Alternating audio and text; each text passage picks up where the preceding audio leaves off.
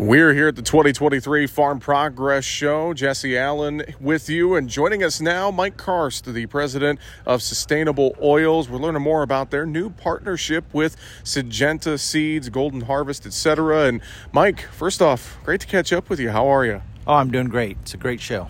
Let's talk a little bit about the new partnership. You guys are working a lot with Camelina as a sustainable fuel, renewable fuel here, feedstock for for that, and just love to hear more about how this partnership kind of came together, Mike.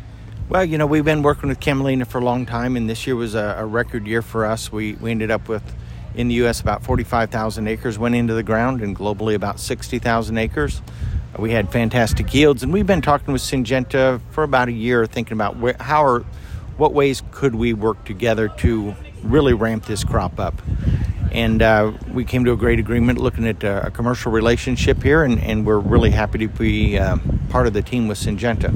Well, and obviously with Camelina, you said you know a number of years working with it, and it really is a, a great crop to make as a, as a feedstock here for sustainable aviation fuel, renewable diesel, etc. There's a lot of benefits to using it for that, isn't there? Oh, absolutely. I mean, the biggest one, if we're just talking about the, the yield as a feedstock, it's a 36 to 38 percent by weight oil, and it's a great feedstock for renewable uh, diesel or sustainable aviation fuel.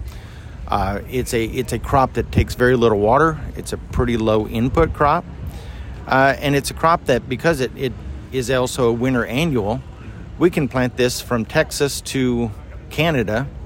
Uh, and in the southern plains, central plains, it's going to be a winter crop at front end of a double crop opportunity because it's a really short growing degree days uh, needed. And as we move to the north, then it's a spring crop.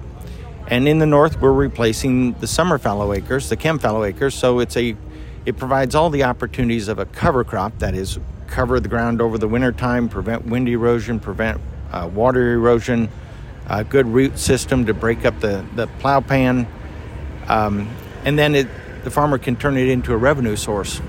Yeah. So it's it, does a lot of things well, and, and it, it fits because it's such a short cycle crop. It fits in between other crops for double crop opportunities.